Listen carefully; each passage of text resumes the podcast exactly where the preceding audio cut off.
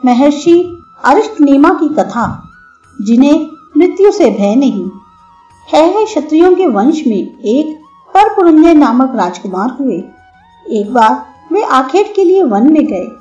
वृक्षों की आड़ में से उन्होंने कुछ दूरी पर एक मृग के शरीर का कुछ भाग देखा और बाण छोड़ दिया। पास जाने पर उन्हें पता लगा कि मृग के धोखे में उन्होंने मृग चर्म ओढ़े एक मुनि को मार डाला है। इस ब्रह्म हत्या के कारण उन्हें बड़ा पश्चाताप हुआ। दुखित हृदय से वे अपने नगर में लौट आए और अपने पिता को सारी बात सच सच बता दी। है है नरेश, राजकुमार के साथ वन में गए और वहाँ एक युवा मुनि के शव को देखकर बहुत चिंतित हुए।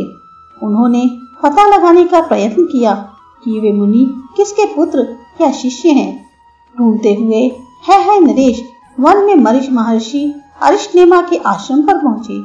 ऋषि को प्रणाम करके वे चुपचाप खड़े हो गए।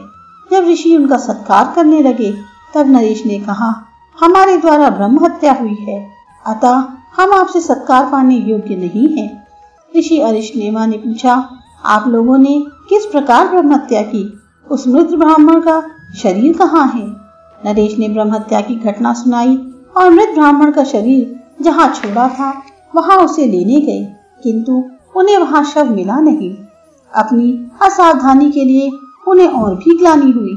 उन दोनों को अत्यंत दुखित एवं लज्जित देखकर ऋषि ने अपनी कुटिया से बाहर अपने पुत्र को बुलाया और बोले, तुमने जिसे मार डाला था, वह यही ब्राह्मण है। यह तपस्वी मेरा ही पुत्र है।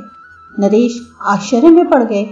उन्होंने पूछा, भगवान, यह क्या बात है? ये महात्मा फिर कैसे जीवित हो गए? यह आपके तप का प्रभाव है, या इनमें ही कोई अद्भुत शक्ति है? ऋषि ने बताया, राजन, मृत्यु हमारा स्पर्श भी नहीं कर सकती। हम सदा सत्य का पालन करते हैं।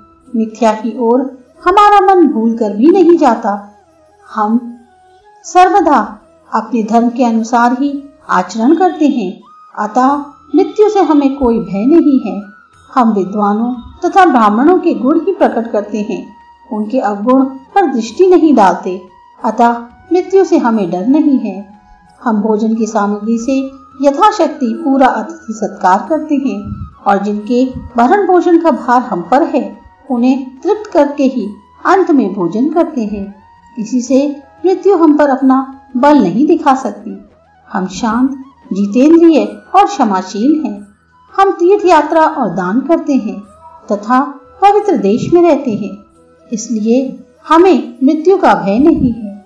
हम सदा तेजस्वी, सत्पुरुषों का ही संग करते हैं। इसलिए हमें मृत्यु का खटका नहीं है। इतना बताकर ऋषि ने नरेश को आश्वासन देकर विदा किया।